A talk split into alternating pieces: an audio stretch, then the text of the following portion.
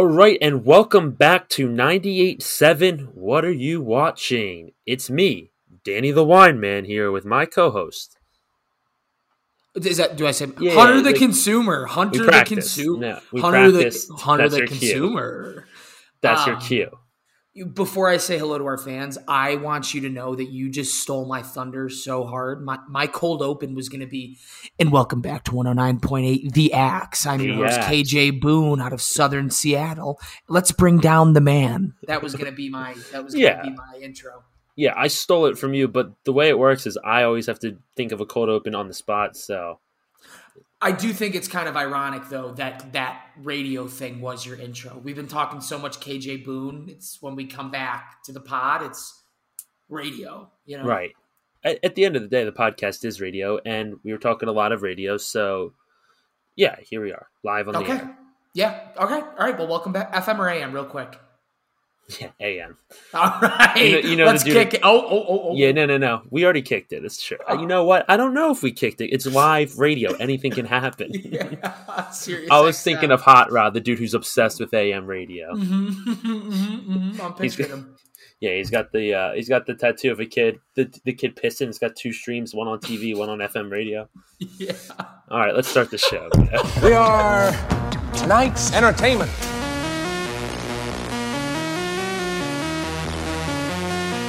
I'm not going to stop the wheel. I'm going to break the wheel.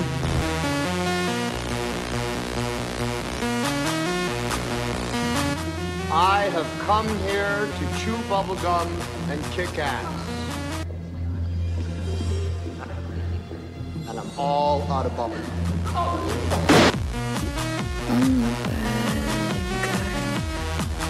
Duh. Um, okay, it's Wednesday. We're a day late. Um, doesn't matter. We're back today. We're talking House of Dragon finale and the Shire. Your Grand Shire demands it. Lord of the Rings: The Fellowship. Fellowship of the Ring. Fellowship of the Ring. Hello, thank you. fans. Thank you for tuning back in. As Dan mentioned, day late. Still happy to be here. Still driven. Dan was on the midnight train to Georgia yesterday, and I watched the Sabres get clapped 5 1 by the Seattle Kraken. Yeah, those are those are mutual agreement to record tonight. Wednesdays aren't, you know, we try to be a Tuesday podcast for our Wednesday listeners. Um, Mhm. So we apologize to our daily listeners, Mhm. and um, happy to be back on live radio. hmm I would I would say that we're definitely built for the Wednesday listener, right? Hump day, Monday or Tuesday, maybe you're a little depressed, you're having some bad thoughts. I don't know. Yankees get eliminated, and then boom, you get a "What are you watching?" episode. You get the little ping on your phone because you all better have the alert symbol on. Right, and Click five it here stars. in the bottom left yeah. corner. I want to go bing, and you go new episode dropped, or you're like 98% of our fans that just tune in for the Twitter clips, which is okay. Which is okay because we're growing the brand. I'm thinking for our Wednesday listeners, it's like they show up to work they're like, you know, it's Wednesday. Like I already listened to my podcast. I'm sick of music, and somehow the what are what are you watching icon pops up, and they're like, I don't want to click on this by any means, um, but Hunter and Dan are good kids, and I'll do it, and I'll suffer through it, and I'll I'll enjoy it. I'll try my best to enjoy it. It's Wednesday. Let's just get through the day. I know they're going to talk for way past an hour, and it might speed up their day. So I think it's more of like a fine, you know. I and they're good kids, so I'll listen. And they're good, good kids. kids. Um, yeah, my dad did ask where the episode was, so he's one of our Wednesday listeners. Um, Hmm. I was just with James. He was talking about an episode. He was Mhm. referring to Nathaniel Hackett. Um, because we Fenner? were really, yeah, Fenner. Um, we were really making fun of Hackett that one episode. So it's good to know we got some listeners going through and um, you know, getting sure our Spotify listens are up because that money comes straight to us. Each episode you listen to, we individually get wired hundred dollars from an offshore Swiss bank. And we get yeah, the offshore Swiss bank and our sponsor uh Cheddar Squares. thank you. Thank you Cheddar Squares for your insurmountable donations. You can buy them right here if you just tap on this link if you're watching on YouTube, Cheddar Squares or here. Yeah, thank you Cheddar Squares. And yes, offshore bank accounts, Swiss. Yes, and also I'd like to thank our second sponsor of the day, Gray Sweatpants. Uh, brand is called Gray Sweatpants. They're big, they're soft, they usually have a few stains on them. Um, you have to be very careful while wearing gray sweatpants. So use the code Hunter is handsome for 25% off. Um, and you will get a free pair of gray regular sweatpants shipped to your house. So that's it for the sponsors. Um, and we'll get off and get started. So thank you. I, I do want to say you can also use code Hunter is chiseled for 35% off. And this is going to play out like semi pro, where he just goes, You just want a check that says $10,000 on it. So when you when you put in the code and you order the sweatpants, you'll just get a confirmation email, but no, we'll see where it goes. Yeah. Yeah. Carrying on. Um, sponsors are over. sponsors are over. Um, you know, last weekend, um, I was in Austin, Texas. Yes. watching How was that? Formula One racing. Um, Formula Oh, One. Formula One. Yeah, yeah. It's it's not an American sport, so you can't say like the name American. Uh, so it's Formula One. So I didn't really watch any NFL football, and the Eagles were on a bye, so like I didn't watch any highlights. Like I was off the grid this week, no lie. No shame. uh, phone wasn't working. Guess what? I didn't. I love NFL, but taking one week off is kind of nice. Just one. I, I think the bye week is nice as an adult, you know, Yeah. because you watch every week and that one week off, you go, whoa, I have my Saturday nights, my Sundays. I'm going to get a good rest. Maybe I didn't over intoxicate. I can really just chillax. Yeah, it was just like, you know, I didn't spend 12 hours on Twitter on Sunday. And you know what? I don't care that Aaron Rodgers lost. It didn't bother me because I had no clue. And I quickly saw it on the ESPN app and I went on with my day. So um, I'm a little off the grid with what happened. So can't really give a recap for me, Mm. but I'm excited to look forward. Uh, eyes Mm. are always moving forward for next week, though. Frontwards. Um, I kind of picture you at the Formula One race, like the wife from Ricky Bobby, where she's sitting in the in the booth and she keeps saying, "And the vibration of the cars is rumbling me," you know. And, and the husband, "What are you doing, Nancy? What are you doing?" Oh, you know, and she's like doing this with her beer. I, I will say the, the cars were powerful. The vibrations were wild. Um, I, you know, it was more like I was baking in the Texas sun, but it was pure adrenaline, pure exhilaration. I had a great time. I really did. Um, Shout out Red Bull. shout out Red, shout out Red Bull. Um, great race. Shout out to Texas, the great state of Texas. Shout out to Mhm. Austin, Horns the, the great city of Austin. Um, yeah, shout out to Texas. Horns up. Horns up. Your mustache looks really good. I mean, this might be the fullest I've ever seen your mustache, probably in my life. Yeah, I'm at the point for the first time ever where because I've only ever grown out my facial hair where it's like I grow it out and then you shave it. Now it's like I have to manicure it. And I don't have the proper tools for that. So I'm looking to invest in some sort of uh, manicuring set. Yeah, you guys can always donate ten dollar Bed Bath and Beyond gift cards to us. You know, we'll we'll take that. You know, there's no no, You know no holds there. You know, it's not a bad idea. Instead of taking money wired to us, we just take unused gift cards that people have laying around the house. Seven fifty left on it, twelve bucks. I don't give a fuck. Just wherever it is, throw us gift cards, and we can we can make some work off that. Yeah, absolutely. You know, we'll we'll shake it for you guys. Knicks are in overtime. We'll shake it for you Oh, guys. I said no. Just let it be. Let it be. Let it be. The listeners don't care. They don't care. Hunter has NBA fucking league pass. I'm gonna kill myself. Um, Um, yes. thank you. Thank you for asking. I had a great weekend myself. Crazy. Um, it was also the Bills bye week. So, what are the odds the best two teams in the league both got the bye the same time? well, that's very because we know we know the commissioner, and he knows how popular Bill's Birds parlay is, so he wanted to keep that alive. Yeah, we're, we're in close talks with Roger Goodell. Not Dan Snyder, though. We are not affiliated with him because we are not misogynistic. We love all people of all kinds. We hate you, Dan Snyder. Let those cheerleaders alone.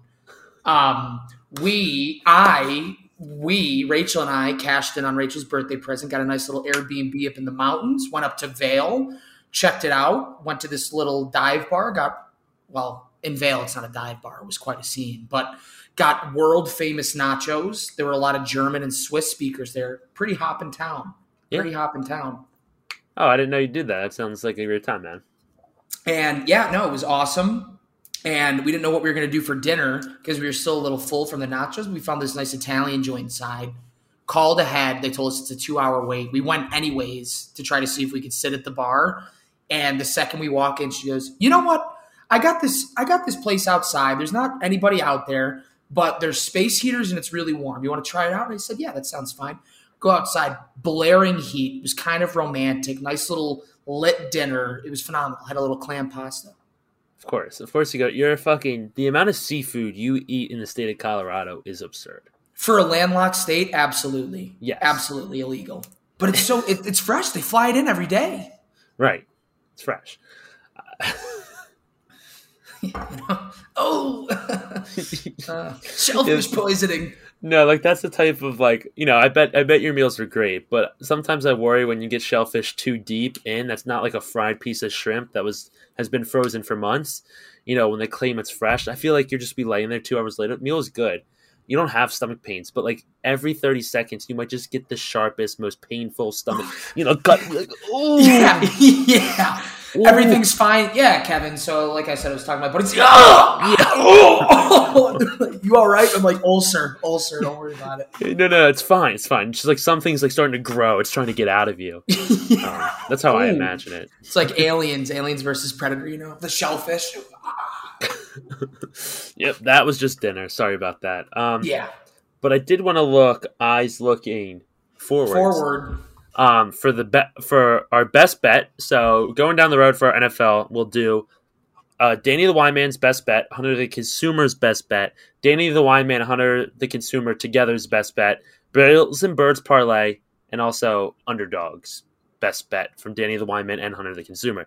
And Yeah. I like to make that sound as least sharp and make it extremely difficult to follow as possible. Bite size, bite size. um, I am gonna get a money gun, a, a money gun that Okay. shoots the dollar bills. I'm gonna get one of those. Seriously, hold me to that. I'm gonna I'm gonna order it right after this. I bet it's cheap. Okay. I'm gonna get a money gun, maybe a fedora, but I'm not gonna order that now just for the best bets, and maybe a clip-on tie. Okay.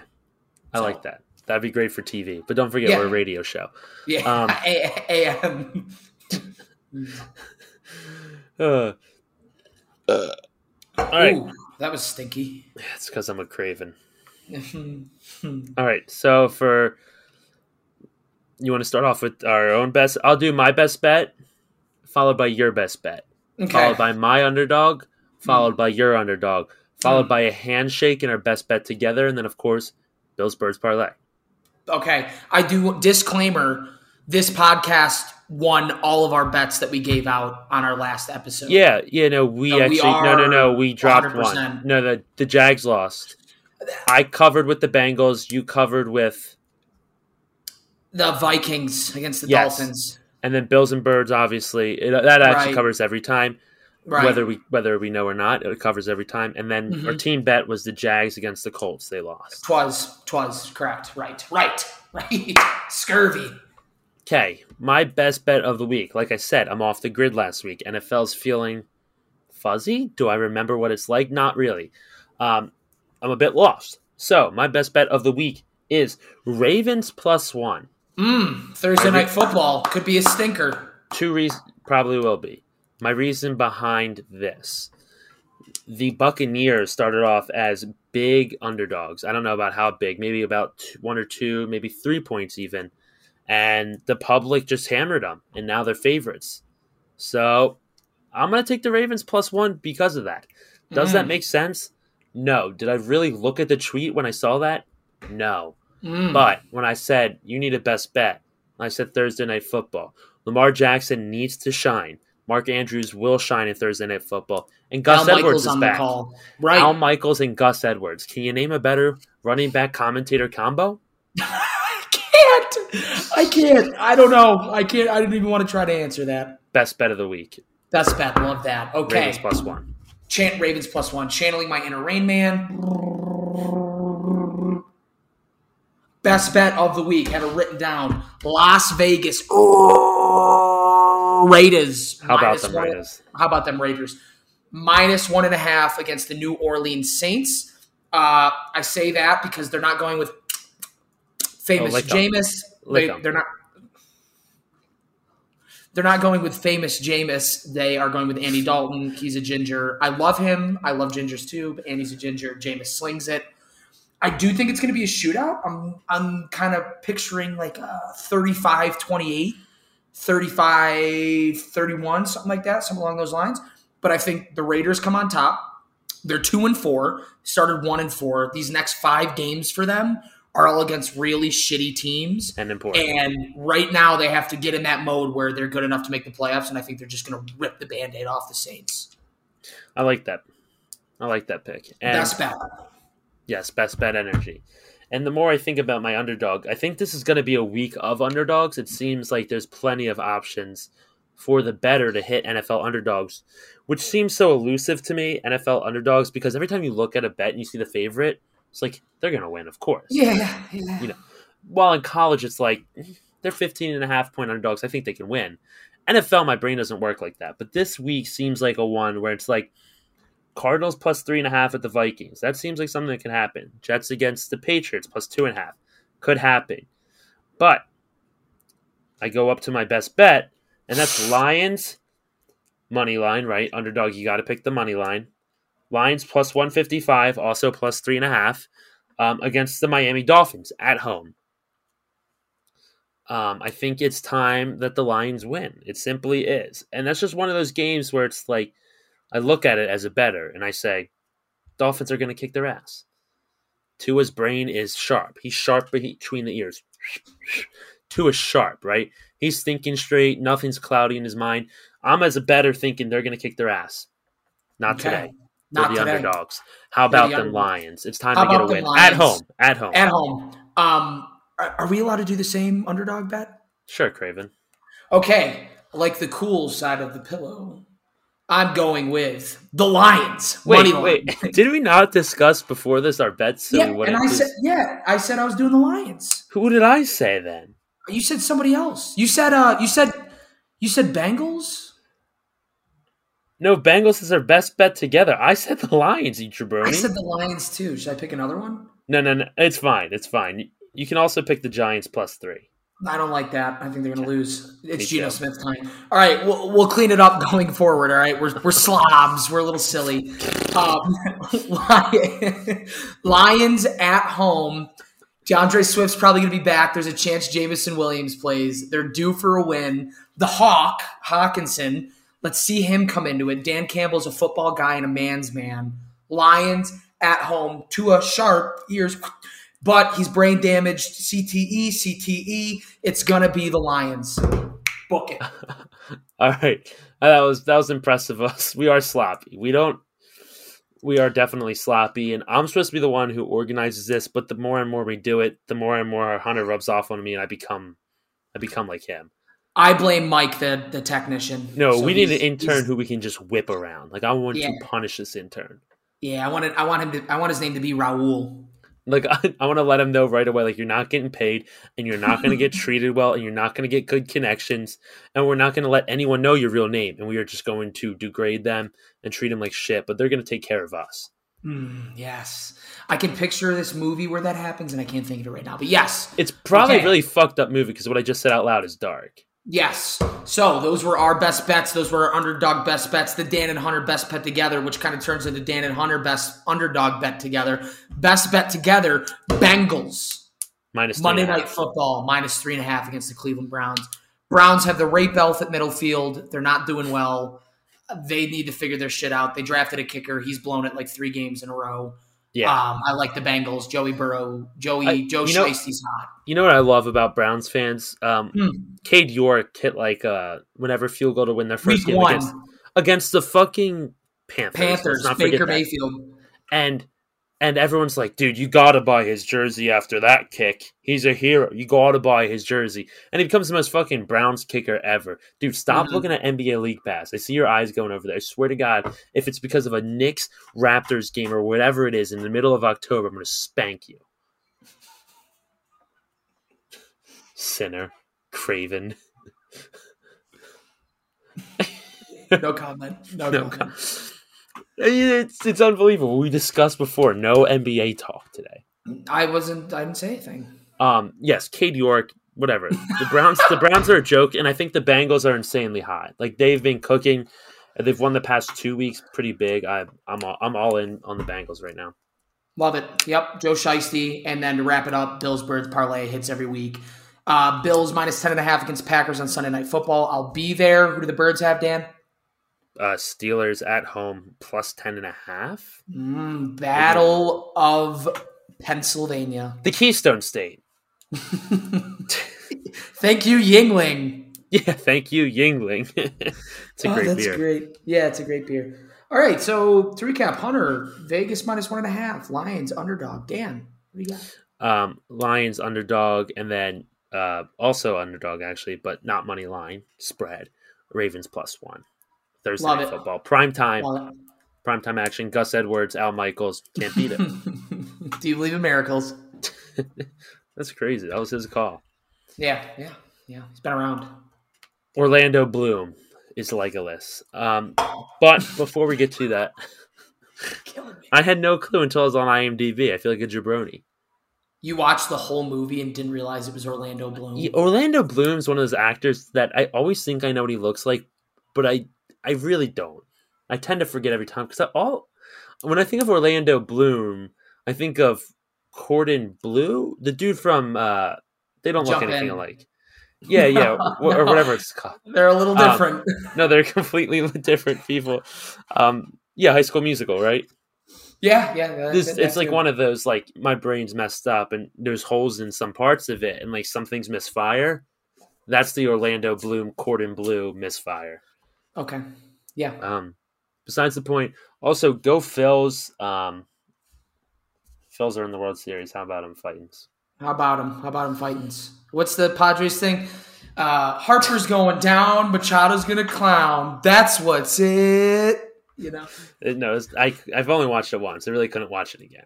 Just the greatest group of geriatric fucks sitting there thinking they're throwing down a slam piece just for them to walk into Philadelphia, the city of independence, and get absolutely cock slapped on national TV. You know- That's what's it. That's a group of four geriatric men who meet up every week and do you know whatever they do, like whatever their club is, whatever they do, Yeah. drink whiskey, smoke cigars, play board games, read books. I don't care. They meet up every week, sing a cappella, and they like they thought they had one, like they thought they did it, and they got put on local radio, which was the biggest mistake of their fucking life. Yeah, yeah, yeah. Like, Uh, and then I, th- I think they're on like San Diego's version of Sway in the Morning, except just all white people, and they had them on with the backdrop, and they just kept going. That's what's it. San Diego's version of Sway in the morning. That's what's it. Um. All right, let's talk about House of Dragon episode ten. Mm, yeah, let's stimulate my nips. Paddy Considine was not in this episode. He was not. He was dead.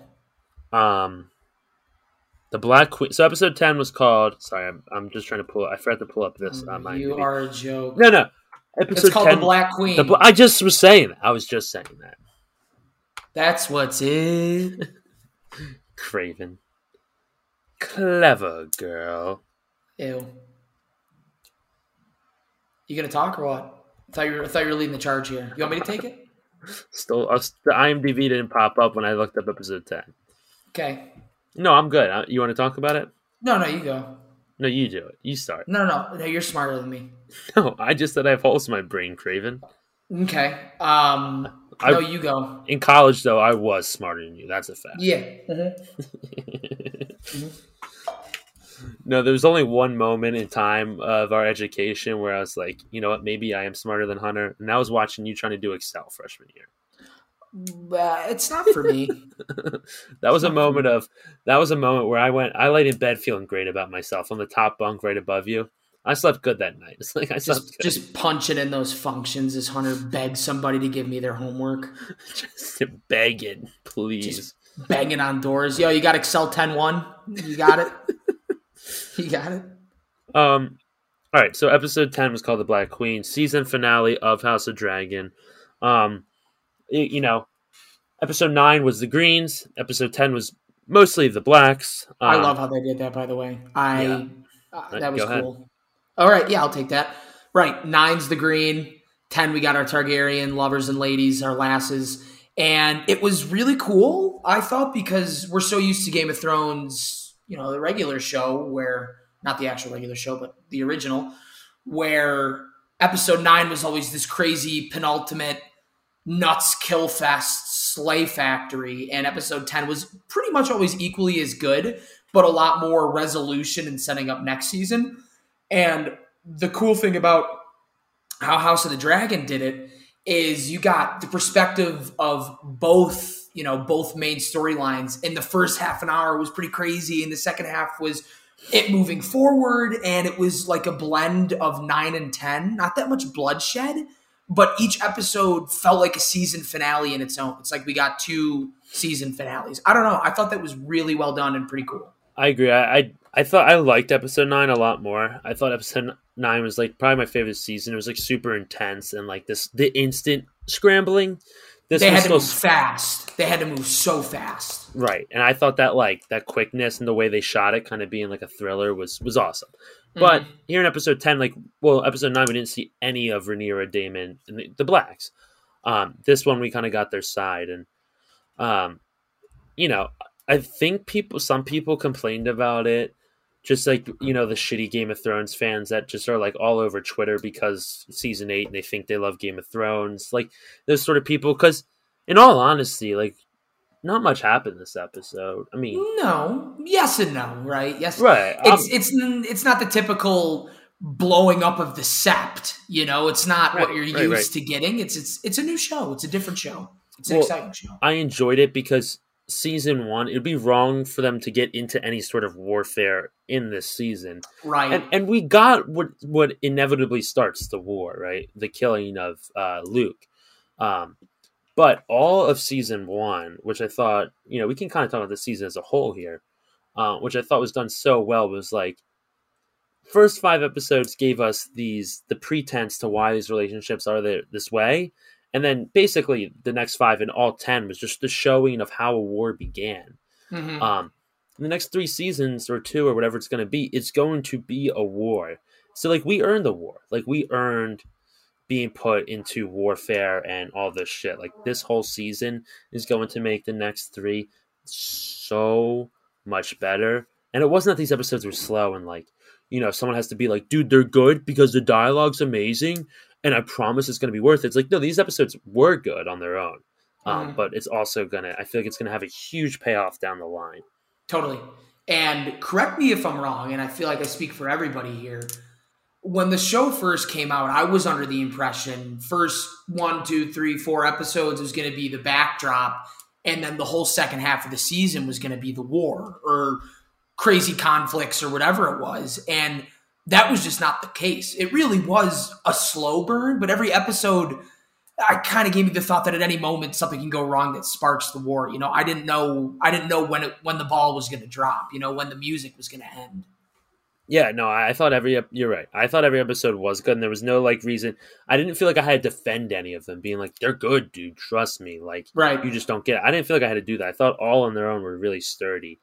Um, and then like I was saying with the with uh, Luke getting killed by Aemond, right? I thought I thought there was like you know that's the pinnacle of the season. It starts the war, obviously. Yeah. Oh yeah. Um, and I thought there was like two things with that. Like, one, obviously that relationship was from the eye cutout. Mhm. Um, and right, like you know, these kids start the war, but it was never really their war. Once again, that shit's all passed down from their parents. But like, I loved how Baggage. Yeah, it's baggage. I love how they could neither of them could control their dragons in that situation. I think that's like huge thing to notice, and I think that's going to be big down the line that these like Huge. massive That's- war things are they can't control them. There's going to be atrocities. I think if there was a foreshadow, it was that right there. I'm I'm thinking one of their dragons is going to just burn their entire army, like their own army down. You know what I mean? Something something horrible is going to happen in that same situation where you have dragons that aren't used to warfare and shit's going crazy and people are burning everybody and they are just going to carpet bomb their own army and it is Yeah. going to be an ugly an ugly thing for whoever that happens to for sure I agree. I think some, you know, it is a civil war in general, but like I think some friendly fire might happen with the dragons. I wouldn't see that as the craziest thing. right So that scene was kind of intense. Uh, him at Storm's End and the whole thing. You know, Luke in the rain in the you, rain. you, you know i'll say too uh, one of my last pieces on that scene that area is that the second the princess Rhaenyra was like Princess Rhaenyra Targaryen. Yeah, told told her sweet innocent son, "Oh, it's a, I gave you I gave you the Eyrie because it's a quick fly, they're loyal to us. It's it's your grandmother's family. It's, He oh, was it's a piece the, of uh, cake. I thought he was in the Stormlands talking to Borman Baratheon. I think Jace goes to the Eyrie. Are you sure? Yeah, that's why it's rated. It's the Stormlands. Oh God. Oh, that's a botch on my end. If I that's think true. the I think the other brother went to the Eyrie. All right. Well, I've I've lost all credibility then. I think. But anyways, right. moral of the story is that sh- she tells him it's an easy flight. It'll take you two minutes. You'll be there and back. They're related. Piece of cake. You're a diplomat. Don't fight. Second that happens, I know something's going down, right? And then it shows him, and he's flying in. It's pouring rain. I go, somebody's dying. Somebody's dying. And Lord, lo, lo and behold, it's blue, the blue-eyed bastard that it's his fault that the eye got cut out. Let, let me say that it's his fault right, that the eye right. got cut out. And of course, he's there with that little smirk. With, Yeah, he's got the lips out. mm He's got the, he's pursed. He's like, mm, mm, you come, you come offering no gifts, you know? and I'm just, you know, you cut out your eye, bitch. And I'm, you know, but yeah, you know, I, I knew right when that happened that someone was going to die, and it happened to be the sweet little boy. Yeah, the the whole eye for an eye thing, like you know, his mom did it, um, the queen, and it's just like you know, I'm I'm over it. They'll, Yeah. Allison, like, it's the eye for eye thing's got to drop. Um, last thing Mm-hmm. on this episode before we kind of look for season two and move on to Lord of the Rings. Um, I want to talk about Daemon here, right? Because on Twitter and internet, Daemon got a lot of popularity over the past few episodes. People calling him Daddy. You know, he's like a Twitter heartthrob. And Matt Condal, one of the showrunners, I think is Condal, was just like before episode ten came out. It's like I don't get where this love's coming from. Like Daemon's a super great character, like they all are, um, and he's does some very dark things and has done dark things. So like I'm not getting what that love is. This episode, you kind of see that like Daemon when he went to Essos with his wife Laena, and he was like, "I'm gonna stay here and just read." Like he got away from all this shit because And he knew wanted to, and he, he wanted did. to. because he knows this sh- what this shit does to him.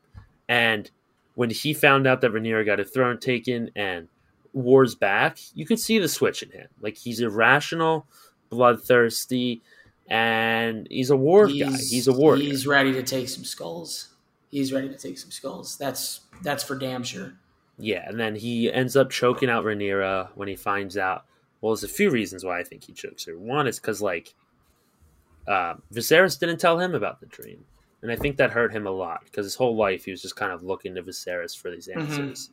And then two, it's like we're basing all of this off a fucking dream. And I don't think he was extremely happy with that either. Right, and then three, he listened to Rihanna's S and M right before that. Uh, what what goes on in that song? Like you know, I'm not bad, but I'm sex in the air. You know, Oh, yeah, yeah. You know, S and M. You know, whip me and shit. Yeah, you know, yeah. And, chains and whips excite me. You know, he's, Jesus, that's exciting. ah, yeah, Yeah, he said, "Na na na, come on." yeah. na na na, Come on. You know, you know. that that choke out felt intense. So like my only point was that like, you know, Daemon from the jump, we saw him do a lot of dark shit. And it's like he is still cool and he's done some dark shit that we agree with. But he killed his wife early on. He's kind of wanted the crown from the beginning. Like I just I don't know, I'm worried about him as we get into some heavy war. he's going to kill political prisoners and, and really and really hurt their uh, hurt their political capital. That's that's what I'm. Th- he's he's not afraid to kill innocents. You know, he's he's ready to he's ready to put him to the sword. And yeah, I think yeah, I think Caraxes might do some damage. But um, Totally. and and Vermithor, Ver, Ver, Vermithor. he said Vermithor. Yeah, just saying.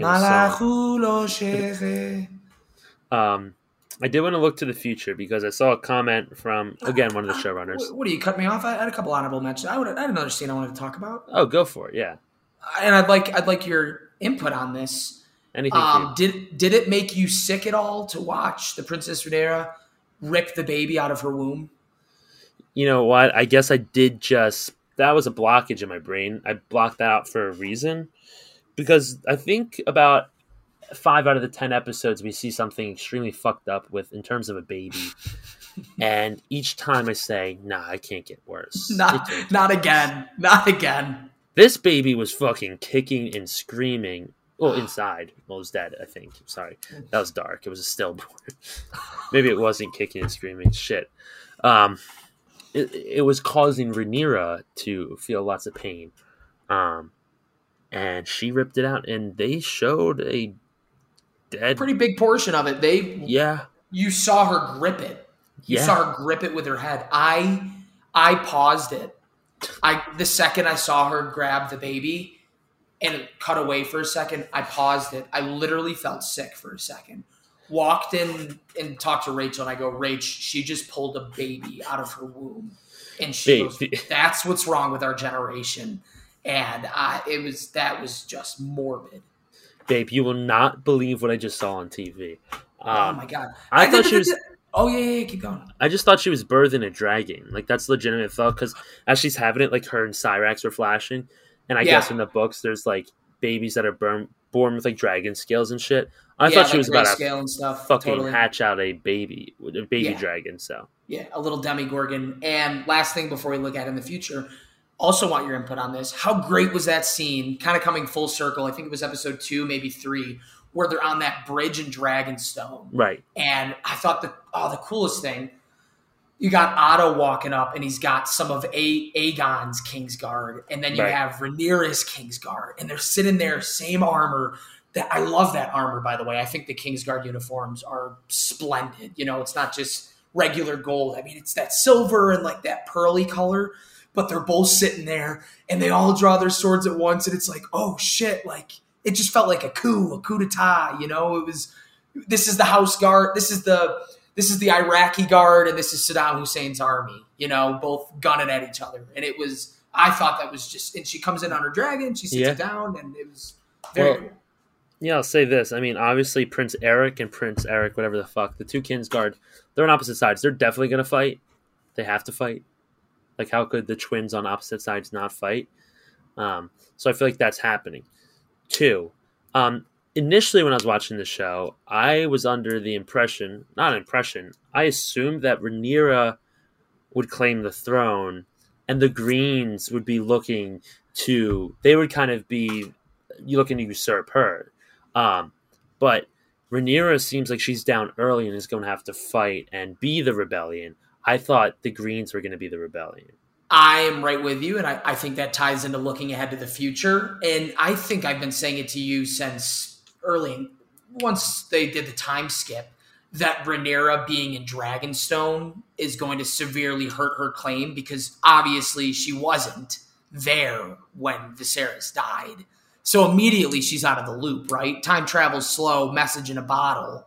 I mean, immediate disadvantage, right? And now Right. she's got to climb back. And like Otto said, the masses saw that he Yeah. was anointed. You know, he's the king. Everybody saw it in the sept. You know, official. You know, the priest. Every, everybody was there. It's it's real. Bannermen swore fealty, Yeah. and if they didn't, they were killed. And it was just she's behind the eight ball, and she's got to do a lot of digging. It helps that Driftmark's with her. That was quite a t- twist. I, I figured it would go that way. Just because I couldn't see Rhaenyra and the Blacks coming back from not having Right. the sea the sea snake in and his navy there. But it is I mean, it's a tizzy. It's probably as divided as it could be, man. yeah i you know this i won't get into it just quite yet but um yeah they're they are down early they might have more dragons but as you can tell size of dragons matters more Yes. um so they're down and they're gonna have to fight the uphill battle which i did not expect by any means.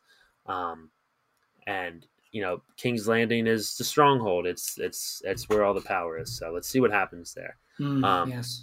but a little bit to looking forward it's like we got introduced to some a few new houses not new houses but like more houses in the, the show and like Rhaenyra's talking about Winterfell and I forget the Stark's name and like trying to get him on their side and the showrunners were saying that like the next few seasons of House of Dragon are going to be reminiscent of like seasons 3 through 6 of Thrones where it's like you're following multiple characters that are just on Right. It's gonna break off. ways. Right. So it's like, you know, I don't know how long someone might be stuck in Winterfell, but like we might be in Winterfell with a little bit with the Stark and one of the character, only one of the characters we know now, and just Sarah has become older. Blah blah blah. So Right. that's kind of what I was like. I got super excited when I saw that comment because those are the best seasons of Thrones where it's like these characters are on their own journeys and we know they're going to come back to each other. but they're all on their own ways, meeting new people, doing new things, and it'll be different. This is one big war, but we're gonna spread around Westeros to meet a lot of new, knowledgeable people, and I'm pumped for that. Yeah, it's going to blow up, right? You go from season one, where you're basically focusing on the same, you know, four, five, six characters in the same two cities, going Yeah. back and forth, you know, little lies, and it's it's going to be a full zoom out. You know, you go from this being your story to now it's the whole, it's all of Westeros, right? You're gonna you're gonna have Daemon on a campaign at Castle Rock, and you're gonna have Rhaenyra in Dragonstone, and maybe Aemond's leading an army, or Aemond's leading an army. You know, it's just gonna Right. it's gonna be huge. Just like it is exciting, right? Because it's how do you say this? You know, it's it's been so long since those seasons of Game of Thrones. Everything's gonna look way better. They're gonna have you know more extras, so much more budget. Every city and place we visit is just gonna have so much more style to it and depth Yeah. and excitement, and it is gonna be very cool. It's No, you're very cool. you're right. Like each, it's not going to be a half-assed done city or by any means. Like if Right. they're going somewhere, they're going to do it right. Um, you know, and I don't know where this story goes. I don't know how this war unfolds, and I have no clue what's really going to happen here. But um, oh, my point, not my point. But I just remembered like a few of these episodes of saying that like, um, House of Dragons, just like Game of Thrones, but saying it's just tighter, right? It's like all basically in King's Landing and Driftmark, and it's just between one or two, three families. Right. And that was true for season one. It was an internal conflict. Your grandsire demands this infighting to stop. You know, it's this Mhm. infighting between a family that's intermarried and shit. It's it's going to expand and explode into the Westeros we know, and that's Oh, exciting. yeah. It's gonna be plunged into chaos, man. I, it's it's gonna scare me to see what backstabs are coming because you know there's gonna be a few. Uh, you know, based off the research I've done without spoiling it, it's you know some houses are gonna get pretty decimated Right. in, in this war. You know, some houses aren't gonna be there, which makes way for the houses and families that we know from the original series. People are gonna die. Yeah, I mean, we predicted it last time. A lot more incest and a lot more death. Like, Yeah. it's called the Dance of Dragons. The dragons are going to fight each other. We see what they can do to each other. The dragons are going to die. A lot of the humans are going to die. A lot of the cities are going to be destroyed. I think shit's about to go down. Mm-hmm. Yeah, it's looking forward for at this rate 2029 for season two, but who the hell knows? Not even You know, I- think about that. And I said that to you on the phone the other day. I said to Sedan, my, our loyal viewers here, that what is up with shows taking so long in between seasons now? It's ever since COVID. What happened to freaking March 8th, the second weekend of March? You know, it, the same show comes out every year. You know, you can look forward to March or look forward to November. I'm sick of this year and a half, two year pause in between. It pisses me off. No, I'm going to be a fucking grandsire by then, and it's bullshit. Yeah. Because what happened, you know, this is why I miss cable TV. Cable TV would pump out.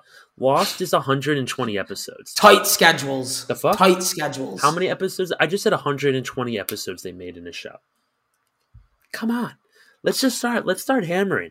I don't care about working hours. I don't care about unions. I don't Yeah. care about budget. Let's get these things done for for us. Yeah, no more no more writers guilds and actors unions and having the people saying they need more time to rest in between seasons. no. guild. No, The guild. screw the go- screw the goddamn guild. All right, KJ Boone would say stick it to the man, and that's what I want to do. I'm s- down with the establishment. Tell him, KJ. All right, Yeah, I him, um, Cage. let's move on to Lord of the Rings, and I'm gonna get Yeah. some water because that was a bad idea not to fill it up before. I'm gonna fill it up now. Okay. I'm rehydrated, and we're talking about the Lord of the Rings, Mm, the Lord of the Rings, the Fellowship of the Ring. the Fellowship of the Ring, Lord of the Rings, the Fellowship of the Ring, Peter Correct. Jackson, J.R.R. Tolkien. Thank you for immersing us into your world. You know, I do like that. Do you think George R. R. Martin copied from J.R.R. Tolkien? That is quite the connection.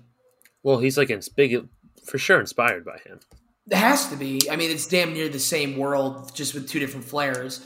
It, it is funny because you know the Lord of the Rings world is is Earth, like before Christ and everything. Oh, really? Yeah, yeah. was I got a lot to learn. I got a lot to learn. I didn't even get to watch any YouTube videos, so you can Yeah. tell me stuff. I've been hard in it. Um, you know, I, I watched all three movies. I'm in the middle of the second Hobbit right now, and then obviously I finished the show, and that comes with a lot of YouTube and, and research and whatnot. So yes, basically this is Earth. So in Tolkien's world, we're in the fifth age right now, still in the age of men. So you have the first age, second age, third age, fourth age, fifth age, and that's where we are. It's pretty interesting because he wrote it all out. He's like the elves leave Middle Earth, and then the humans try to go to their heaven, and then the elf gods make the Earth round, so it's not just Middle Earth and Valor. It's all one big Earth, and they're trapped from leaving, and then you know, and then all the other factions die. Like the dwarves die out because there's you know uh, there's no female population, and the elves obviously leave, and orcs are destroyed, and it's it's pretty interesting. It- It's uh, Tolkien. I don't know. I- World no, War it- World War One fucks with you, I guess. It's just so funny. That does sound interesting, but like, really, I knew what you were saying, but not really knowing what you're saying. You just sounded like an all-time nerd. Like, Yeah, and I oh. do that. I do that all the time with Game of Thrones, but like, I'm in it and I like it and I don't feel like it. But just hearing you say that, you're like, oh, and then the elf god made it into a round ball when Middle Earth. You know, it's like, dude. I I went full nerd there. I went full full full forty year old virgin. I'm hey, I do we do it all the time, but like when I heard you talking, I like kind of stepping back because I know nothing of Lord of the Rings really. I was like, oh dear, Right, I got in my help. bag real quick. I got in my. I, I wanted to. I wanted to slam down some education on you. You know what I mean? I, I backed up and I, I was really. It was turning. The cobwebs were off. I got to really get into my element for a minute. Yeah. Um. All right. So let's get into the movie, though. The first movie, and no spoilers for anything past the Fellowship, please. No I don't spoilers. know. He's have never no seen clue. them. He's a new babe. The only word I know is Helm's Deep. Right? Um, Yeah. Great. I mean, just what a battle. Anyways, Yeah, so Um, basically in the Fellowship, quick recap of the movie, it's like um, Bilbo Baggins has the ring, Frodo gets it, um, and Frodo is on an adventure to destroy the ring in uh, Mordor. He's Mhm. accompanied by his good friend Samwise Gamgee and two other hobbits, uh, Pippin and Pippin. I don't know the fourth. Merry Um, and Pippin. Merry Merry. and Pippin. Um, he's also, and along his way, Took. along his way, he gets accompanied by the Fellowship, which is like a group of like nine guys all total. Um, we got Boromir, Legolas, uh, Aragorn. Aragorn, and Gimli. then Gandalf, and then Gimli, and then we got the four hobbits. And he's on his way to destroy the ring, which I believe is all three of the movies Yep, Um, in the fire of Mount Doom in Mordor. in Mordor. And you know, he only gets so far in this movie. We get a lot of fights and so on. So yeah, First thing, really quickly, that I want to bring up: what a cast to start a trilogy, cast, yeah. right? Uh, you know, a lot of them were younger before a few of them really blew up. But I mean, obviously Elijah Wood, Orlando Bloom, who you didn't know was in it, Ian McKellen, Sir Ian McKellen, Sean Bean, Sean Astin, our favorite little Rudy, Andy Serkis, Viggo Mortensen, Cate Blanchett, Sir Christopher Lee. I mean, that's a pretty good. Oh, Hugo Weaving, uh, Vig- the great Viggo high was a- elf. yeah. Huh? Yeah, Vi- Viggo, Viggo, was a surprise one for me, and Christopher Yes. Lee. Yeah, Sir Christopher Lee, Count Dooku, um, Hugo Weaving. What was the other one? Oh, yeah, Elrond of Rivendell. Hugo Weaving was in I it. had, so uh, great cast. I had two comments about the actors. Um, one, I did think it was good acting. I actually thought Elijah Wood. I did like his performance as Frodo. I thought I enjoyed it. Uh, usually, main characters in these sort of trilogies they kind of get old. So far, I liked him. Um, two things. I knew Sean Bean as Boromir had to die. Um, Why'd you figure that? Sean? Because it's Sean Bean, and Okay, yeah, and yeah. I knew Sean. Bean died in the first season of Thrones as Ned Stark, and maybe I heard something, maybe I didn't, but I was like, he has to die. And as the movie went on, and he started like getting hungry for the ring, I was like, he's gonna die. Um, so that one I felt. And two, Christopher Lee um, is also in Star Wars. There's something about that face, and he's also is he not the dentist in Willy Wonka? He is the dentist. He is Wonka's father. He's Mr. You- Wonka. Something about that fucking face you can't trust. And right away when he when, when Gandalf went to him as a good wizard friend, I mean, it was pretty clear he was bad from the beginning. But it was that fucking face. I was like, he's a bad guy. So Yeah. I got beef with Christopher Lee, and I Mhm. think it's trauma from the dentist scene in Willy Wonka. Sure. No, it's a you know it's a bad way to start you off, and he's Count Dooku. So I mean, he's a mo- he committing war crimes in every series he's in. The Count. Um, Yeah. Yeah. So I did take a few notes. I just wanted. They're not notes by any means. They're just like little Little, mentions. jots. I said this. I'll just go through them all. hear he, hear he. I said this. Open the scroll. I wrote. I wrote great prologue, and I'll say this: It's a Every- great prologue. every time there's a prologue in a movie, it happens so fast, and there'll be like a quick animation, and it'll tell you what Yeah. happened. And the movie just started. It's the first thing you see, and I'm not ready to like pay attention so hard that I need to know everything they say in the prologue to understand the rest of the movie. Most of the time, I miss something. This prologue was in depth, and I, I really, really enjoyed the way they retold the story of the ring. And I like how they showed it as a movie, not not been like on some scroll. Yeah, drew and it out. was it was scaled up. That's a Yes. big battle in the Yes. beginning, and it looked great. it, it wasn't some half-ass thing. Like they really retold. They took some time for the prologue because it meant so much. Mm-hmm. It's a huge. It's huge in the movie. Without the prologue, it's nothing. Mm-hmm. Mm-hmm. Totally. Um, I, to, to add on to the prologue, I it, honestly I don't think this has anything to do with the prologue, but I love how so many people or the way the language is they roll their R's. So Elrond of River, Rivendell's like Isildur, throw it into the fire, and I'm like, Yeah. oh Isildur, and that greedy man kept the ring. That greedy Yes. man. Causes all this problems. Second thing, I love, I love, I love the Shire music. Mm-hmm. When Gandalf rolls up the first time, smoking a blunt pipe the little whatever. smoking a crack pipe. You got the pan flute being played. Everyone's laughing, and it's all a bunch of midgets. with hairy feet. Yeah. Um, I mean, no wonder Gandalf gets stoned going into that place. Is beautiful. Um, you know, the Shire is beautiful. This happens in like I'm no spoilers. I'm under the assumption the Shire is going to get destroyed, right? like in Harry Potter, you go to Hogwarts for the first time. It's like this place is awesome. A movie and a half later, it's fucking run down. Right, they're getting ran train through. You know, the windows are smashed. There's hobos in the basement. It's a disaster. like there's dementors it used to be so beautiful like you know it's the same idea here like the Shire is beautiful they're having fireworks and celebrations it's all green i'm pretty sure in a few a movie or Right. two a is movie gonna later, it's it's these little hobbits getting scalped. You know, like it's just horrible. that mu- I but you know and, and at the third movie maybe there'll be life again and the shire music will play but i love the shire music um note three there was something so that I loved. I loved it so much, but also thought it was fucking hilarious. The wizard fight with Gandalf versus Christopher Lee. Yeah, No, they're just like something so great about nothing happening. You know what I mean? They're just throwing their stick at each He's- other, and and, Gandalf's getting noises. whipped. He's getting he's, he's helicoptering. There's a point where he goes like this. He's just flying around. Gandalf gets sent into the abyss and just gets put in jail on top of the building, but he's just like, "Hurrah!" And they're like It's it's it's kind of ASMR, right? All you hear is and you hear his shoes across the floor, and he slams into the wall, and then it's yo, you know, it's it's, funny. I mean, if, no problem with it. It's a wizard fight. It's 2001. It didn't look bad by any means. Right, you- you're expecting blue thunder, but like Glando, you know, like yeah, firing these lightning bolts, and it's just Yeah. And the- they're fucking with the force. Yeah, for sure. For sure. I don't know. There was something about like also that they have to go. It's not they don't fight each other at the same time. It's it's my turn, then it's your turn. It's it's here and then it's here.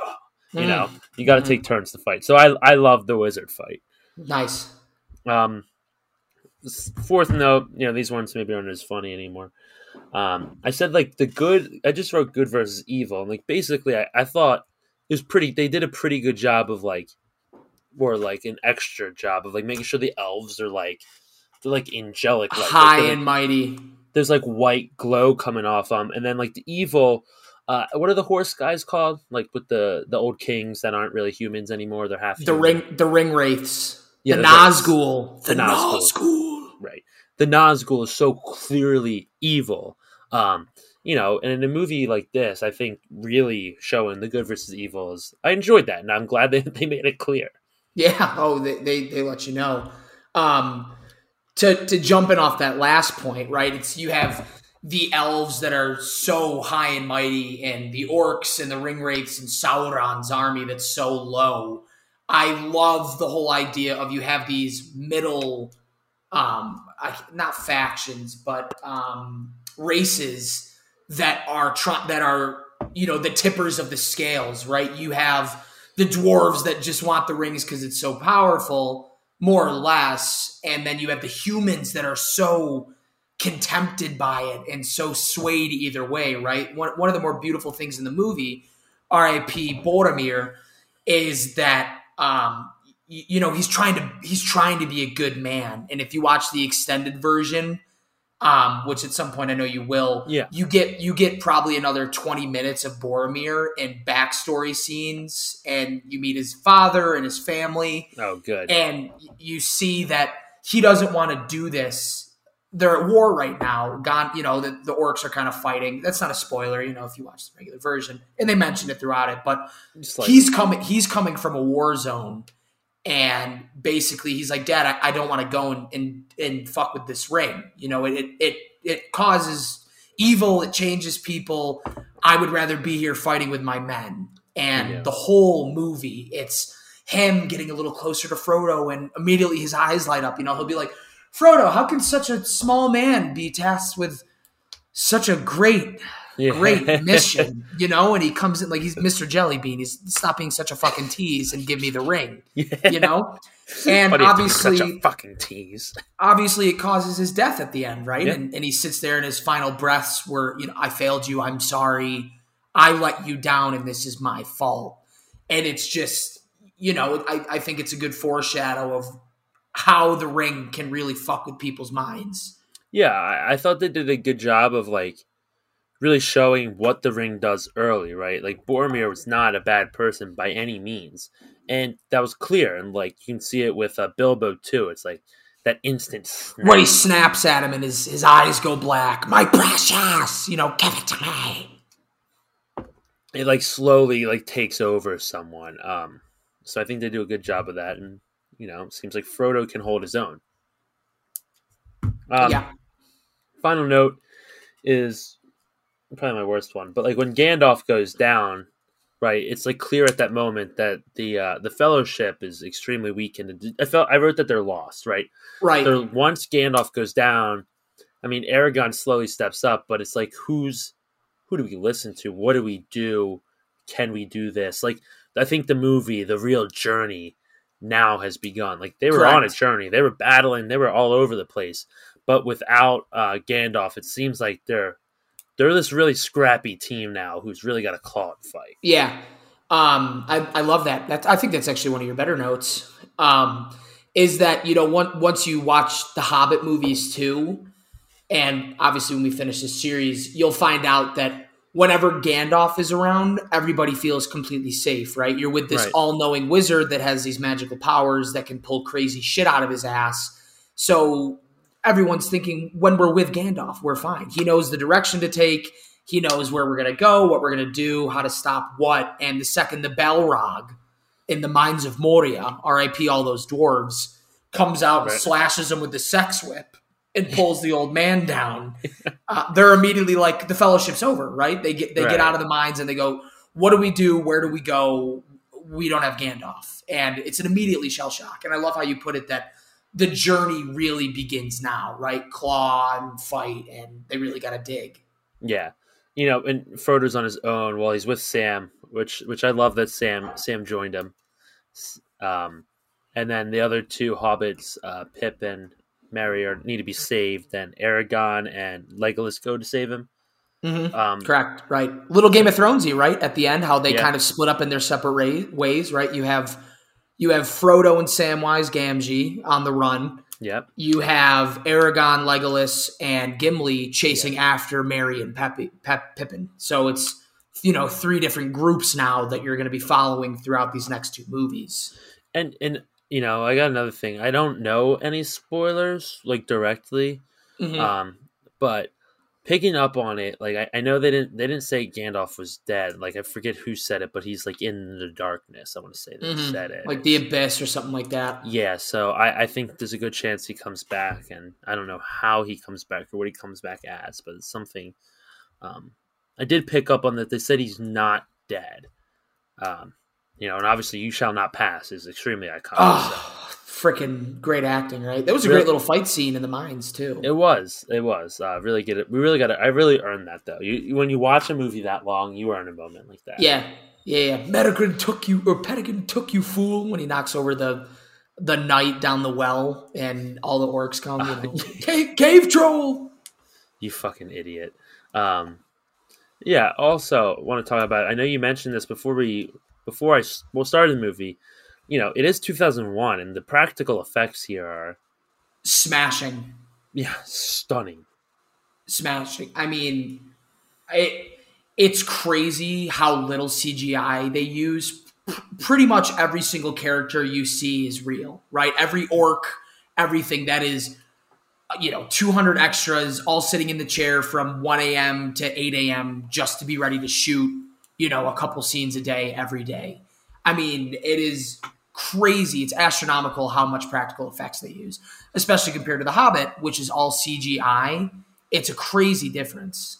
Yeah, and I, you know, if anyone pays attention to movies, like people had to do practical effects, and then they had the chance of CGI, and CGI uh, ruined, not ruined a lot of things, but I guess made people with huge ambitions possible, like we could say in Star Wars, and it ruined the feel of movies. yeah As we came to an age where we can mix practical and CGI, we've gotten amazing things like The Night King, uh, like in Stranger Things. I'm blanking on whatever the bad guy's name is. vecna Vecna.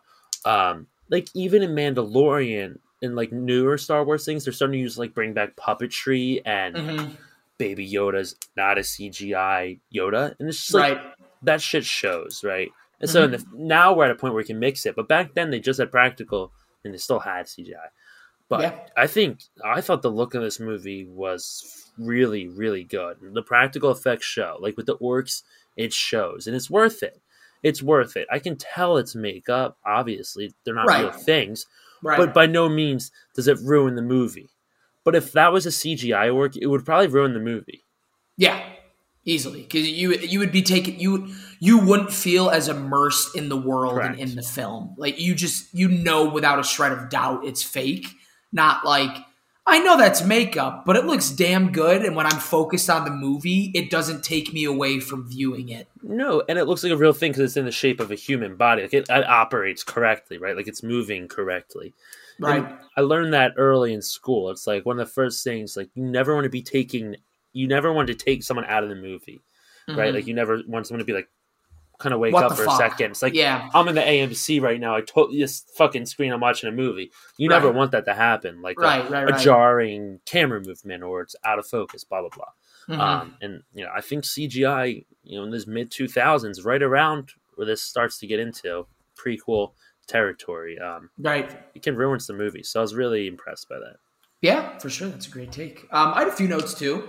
Wanted to bring up. You know, I forgot you watched. You know, I was like, well, it's because this is my first time, so I kind of Yeah. like the way this is going. I'm learning and just saying, Yeah. because I don't know what happened, so I I, I kind of forgot you were you also had notes. stuff. Right. And I'm going to approach these takes like I've never seen it before to spark some conversation. But um, first off, you know, I wouldn't say a major part of it, but they talk about it a lot is that the elves are sick of Middle Earth. You know, a, a big theme in that in that first probably hour, f- f- 30 to an hour, is that Elrond Rivendell and all them are like, we're leaving. You know, Sauron's back if if you have the ring. His armies are spreading we're done with Middle Earth. You know, we're losing our magic. We're you know we're slowly be- starting to become mortal, and it's time for us to go back to heaven. You know, they they are getting ready to mass exodus this Earth. It's a lost cause. It's evil. It's dirty, and they don't want to do it anymore. And obviously, Gandalf says, you know, every once in a while, he's like, oh, you know, we need you now more than ever, and all this stuff, which is pretty crazy, right? You're you, that's the, the scales tipping, right? You know, the elves are so high and mighty, and they and they keep you know kind of peace and they control areas. And if they leave, humanity's kind of fucked, you know, which is quite a take. Yeah, I I guess yeah, the lore would be helpful. I don't even understand like I need to like look at a map of the way things are. Right. Um, because like when you say Middle Earth, like I never, I just assumed that was the continent. It is. It is Middle Earth. Middle Earth is all of Earth for the Okay. most part. Like there's no Essos. It's all it's all North America. You know what I mean? That's the whole world. Yeah, I, I picked up on that the elves were a little A little skittish. annoyed by all of this. They didn't Yeah. want to have to deal with all of this. And Yeah. It's like these kind of dirtier people kind of walk into this like beautiful looking place and right. Kind of bringing a war fight to them, and they don't really want that. Right, because you know, a thousand years ago, when Elrond of Rivendell told him to th- told Isildur to throw the ring into the fire, no, it was a thousand years ago. It was a long time, and Yeah, they do, were like, do, do elves not age? elves do not age, or they they age so incredibly slowly that they're immortal. They can only be killed in combat, right, or like you know, sickness, shit like that. But they don't age. Um, which another point I want to bring up, right? Find out Aragorn's in love with a little elvish girl, Elrond's daughter. And you also find out when they're all meeting, Strider, he's Aragon now, you know, the ranger. Strider. He is he is actually the rightful king of Boromir in Correct. Gondor, Yeah, because which is quite a take. his dad was the one who uh who was his dad then? I can't remember Okay. the name, but to get a little nerdy again, um, in like the second age, there was another kingdom of humans called uh, Numenor, and basically, like they're like they're the high and mighty versions of humans. They're kind of like elf equivalents, more or less. Uh-huh. And they their whole city, their mini continent was destroyed, and they came over to Middle Earth and were just like, "We'll run the humans now. Like we will, we are the rightful kings. We come on ships, kind of like conquistadors. Let's rally everybody up, and we're the kings." And basically, just the bloodline thinned is what happened. And now in Gondor, there's no king. There's just the steward, and he has his two sons. It's basically like the hand of the king is the king, Gotcha. and they're waiting for the rightful heir to come back, and it's Boromir and his brother Faramir. So something to look out for in, in the future movies. Wait, so Boromir right now is running it, but it's actually Aragorn's the rightful heir. Boromir's dad's running it. But Aragorn's the rightful heir. Correct. Correct. Yeah, because they had a conversation, him and Boromir, about that. Mm-hmm. Yeah. Gotcha. Yep. Yep. Yep. Yep. Any other notes?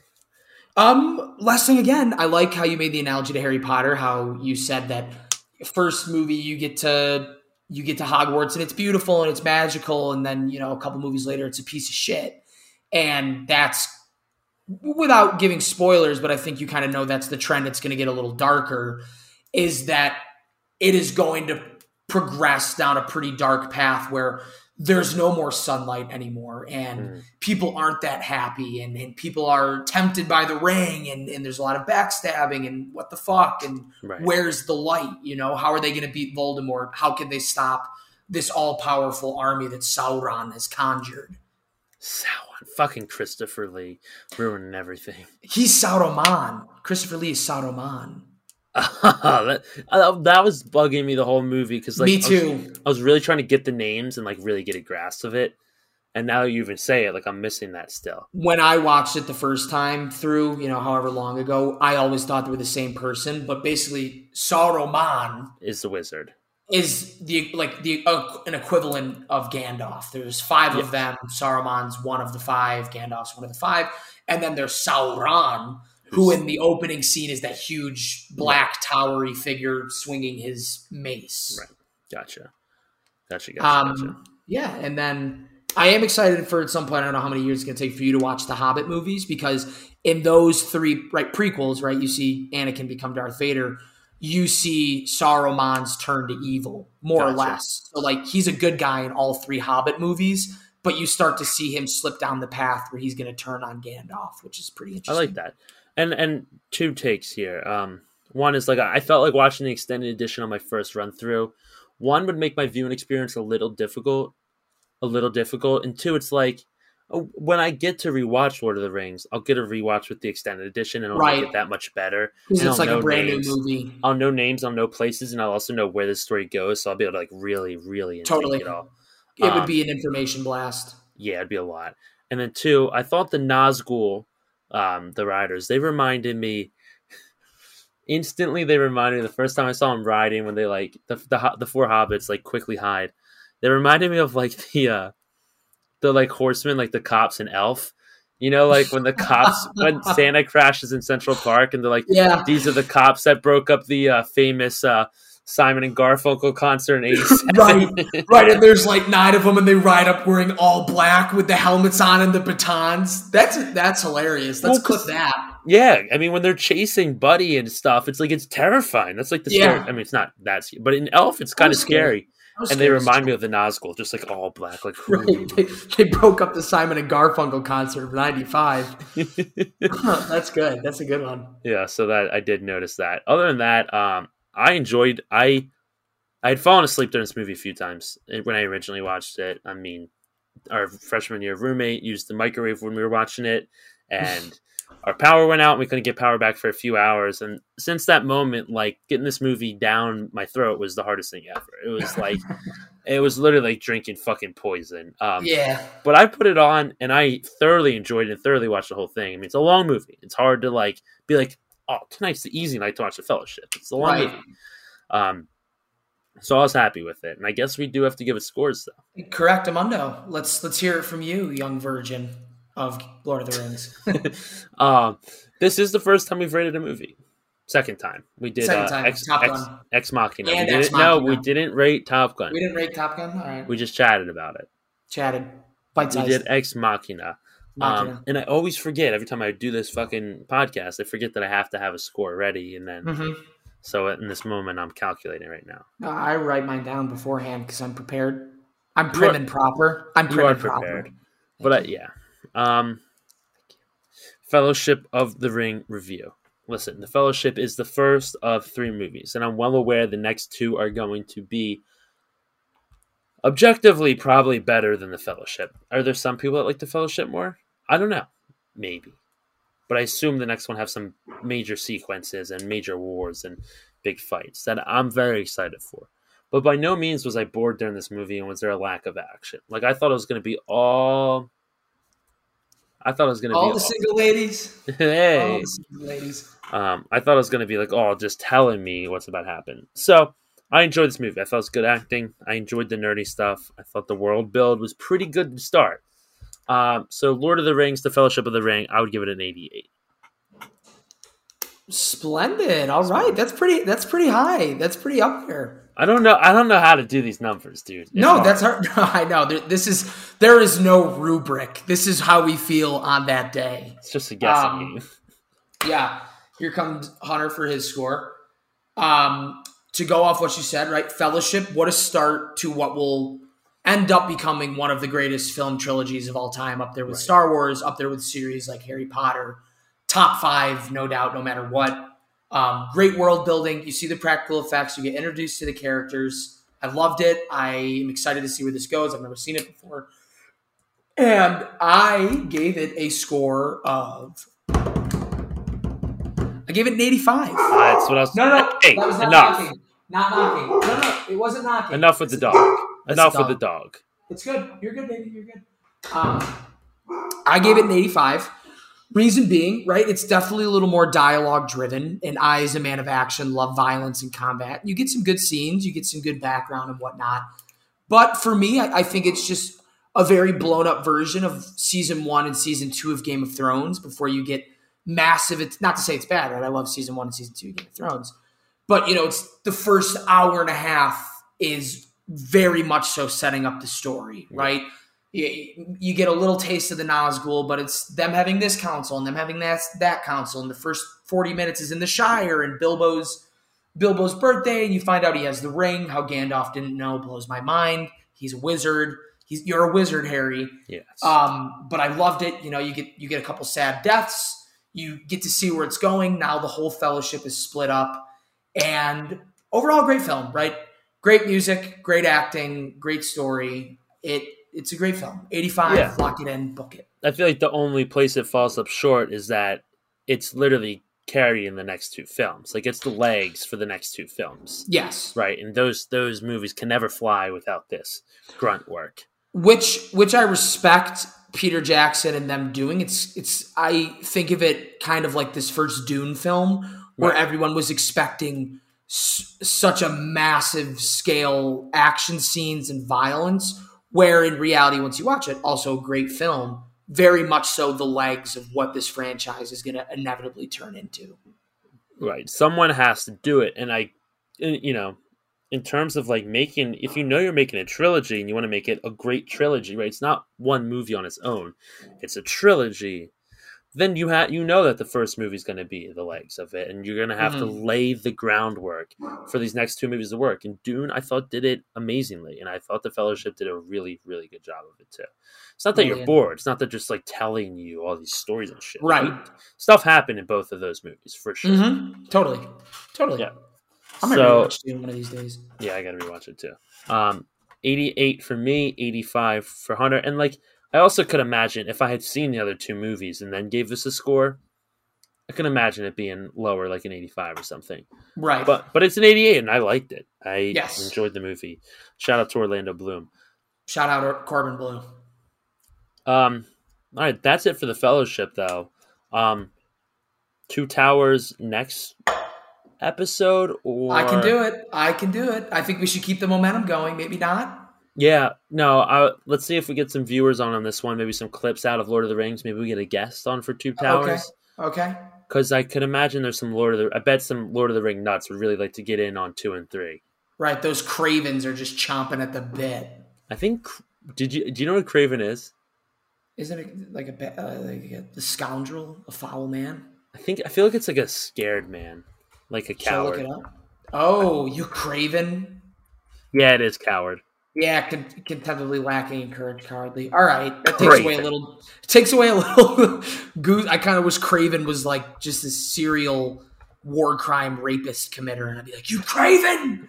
But Nah, I, I guess I like this too. Yeah, like our intern. Don't Don't shy away though. Don't shy away. Our Raven would be a craven. We we have a great casting process. Um.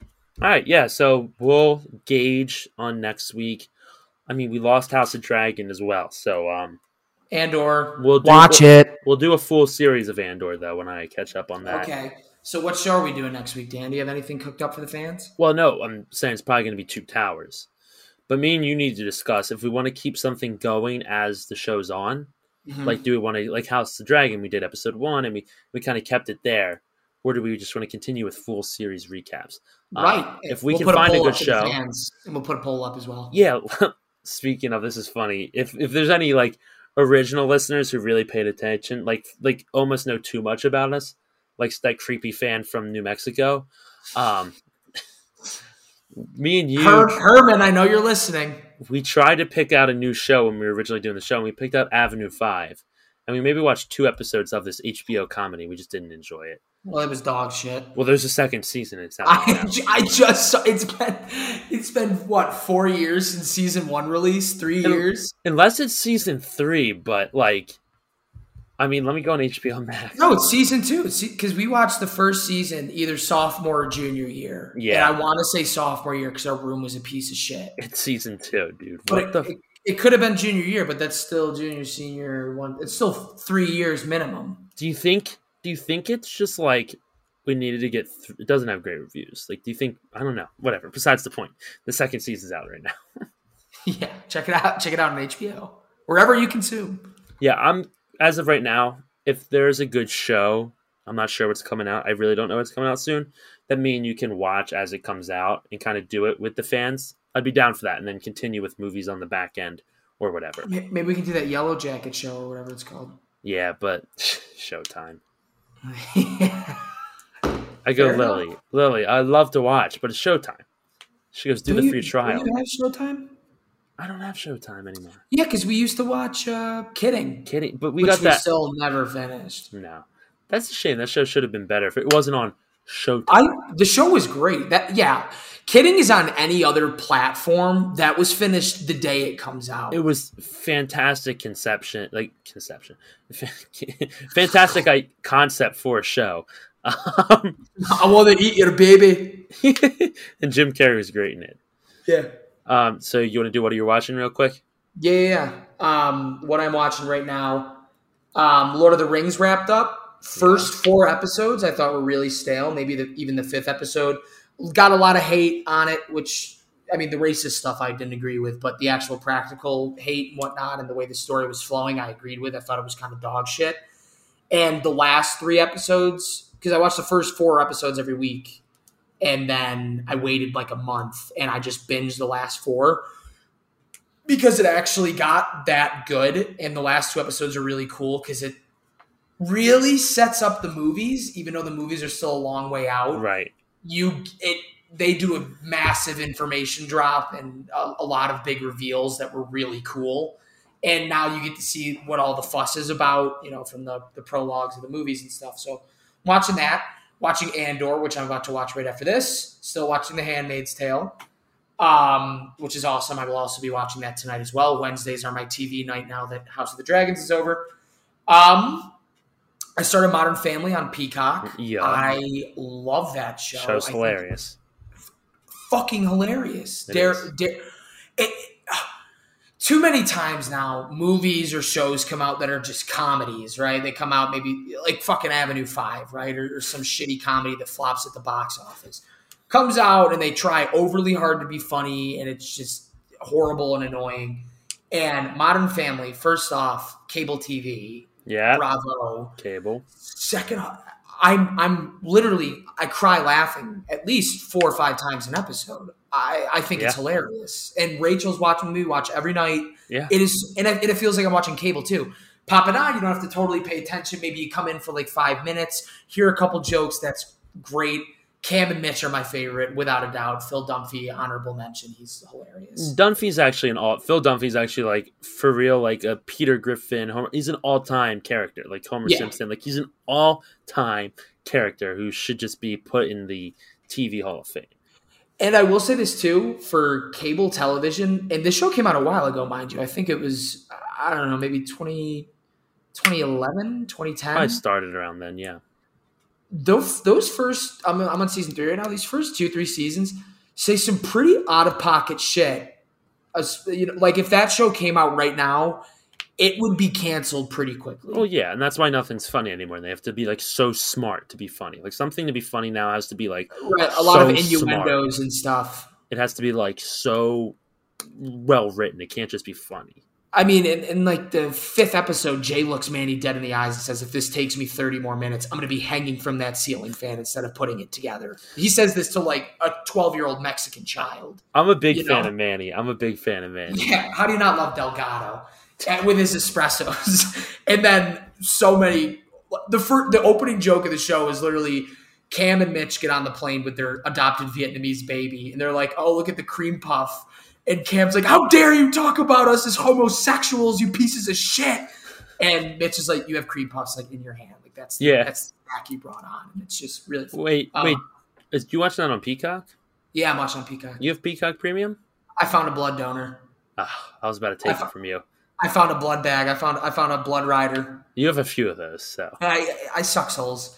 Um, but to wrap it up as well, on top of that, I'm watching the new quick Star Wars series that dropped out, Tales of the Jedi. Six episodes, 14 minutes apiece. Really quick to binge. Probably finish it tomorrow. Just gives you insights on characters like Ahsoka, Count Dooku. uh, Just some lore. Yeah, some lore. Pretty cool though. Um, other other than that, I, I don't think I have anything. I watched Hocus Pocus 2. Thought that was a great film. nice. Um, yeah, haven't seen anything else. Started the Harry Potters for Halloween. Um, sadly, I've been busy. I've been moving around a lot. Been in New York, been in Austin, so I haven't had a ton of time to watch anything good. I Wrexham, I think, just wrapped up, so I need to finish Mm. Welcome to Wrexham, and I'd really like if you watched it because I think it could be the show of the year.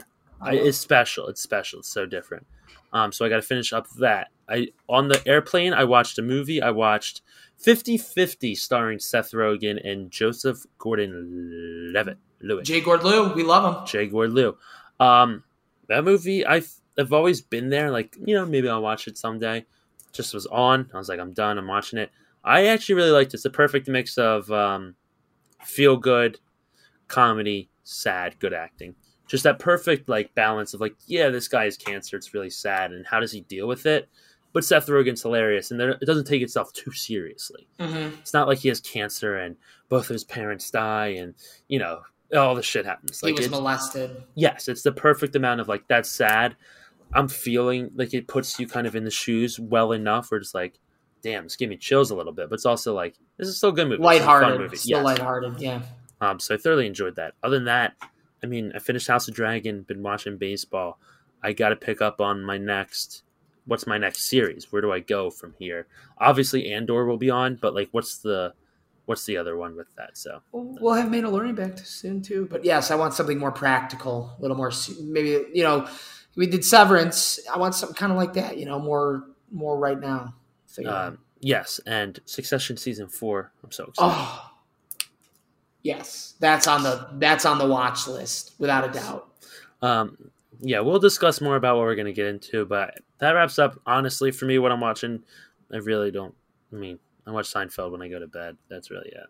Yeah, that's good. All right, That's good shit. you want my quote? Yeah, yeah. Do you have it Guess- pulled up? Or are you looking? Guess it who has it ready? I got it ready. Boom, bitch. It's from Vince Lombardi. Okay. He says, you know, it's football season, right? Football is like life. It requires perseverance, self denial, hard work, sacrifice, dedication, and respect for authority. Vince Lombardi. Wow. I Mhm. mean, somebody cut onions in here. Yeah, that's emotional. Holy shit. Yeah, that was good. Um, love that you had that up already. Thank you to all of our loyal fans that watch. We got some polls coming. Um, hope you enjoyed House of the Dragon like we did. Lord of the Rings trilogy Inbound, like an ICBM.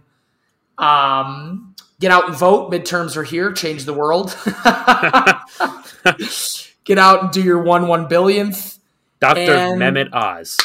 Dr. Mehmet Oz, get out there, do your one one billionth. And as always, you can't eat your pudding unless you eat your meats. Thank you, fans. Yup, thank you. Bye.